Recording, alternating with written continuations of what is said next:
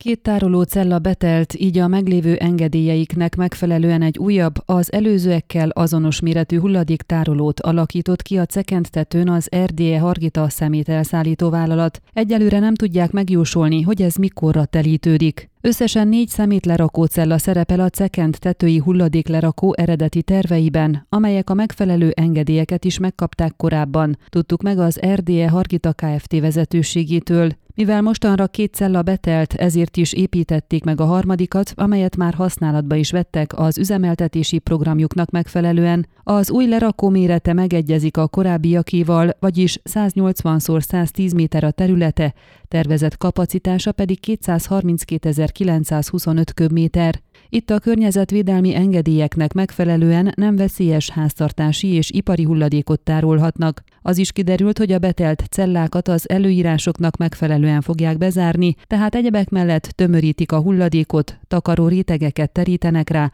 valamint megtörténik a szigetelés és a keletkező gázok elvezetése is. Ezt természetesen az utógondozás és felügyelet követi. A tervezett kapacitást szoros összefüggésben kell vizsgálni a hulladéktermelési trendekkel, illetve a beszállított mennyiségekkel, hangsúlyozták az üzemeltetők. Változásokon megy át a szakma, hiszen például egy napokban megjelent jogszabály szerint kétezer-harmincötre tíz százalékig kell csökkenteni a jelenleg bekerülő hulladék mennyiséget. A szakemberek szerint éppen ezért lehetetlen megjósolni, hogy mikorra telik be az új cella. Erre ugyanakkor nagy hatással lesz a Hargita megyei integrált hulladékgazdálkodási rendszer elindítása is, hiszen az is nagy mennyiségű szemetet von majd el a lerakótól. Egyébként, mint korábban is írtuk, van még lehetőség a hulladéklerakó kapacitásának bővítésére, hiszen egy újabb cellát is tartalmaznak a korábban engedélyeztetett tervek. A hulladéklerakó legnagyobb beszállítója Székely udvarhely városa, de kiszolgálunk környékbeli településeket és hulladékgazdálkodási szolgáltatóikat,